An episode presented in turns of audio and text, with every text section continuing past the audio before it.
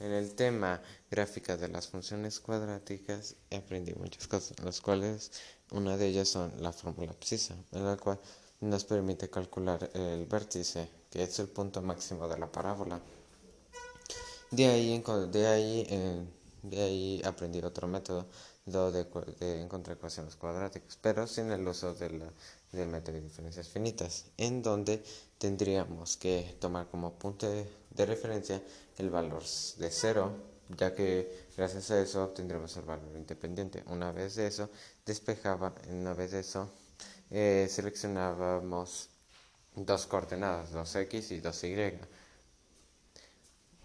Una vez que las hayamos obtenido, una vez que las hayamos seleccionado, los sustituimos en la ecuación cuadrática que es cuadrado más bx más c. Una vez que la hayamos sustituido, despejamos los que no son variables, en este caso el término independiente. Una vez que tengamos las dos ecuaciones, las dos ecuaciones entonces prácticamente podemos ejercer métodos de separación, los cuales, los cuales nos ayudan a despejar el valor de las variables y así mismo obtener ese valor.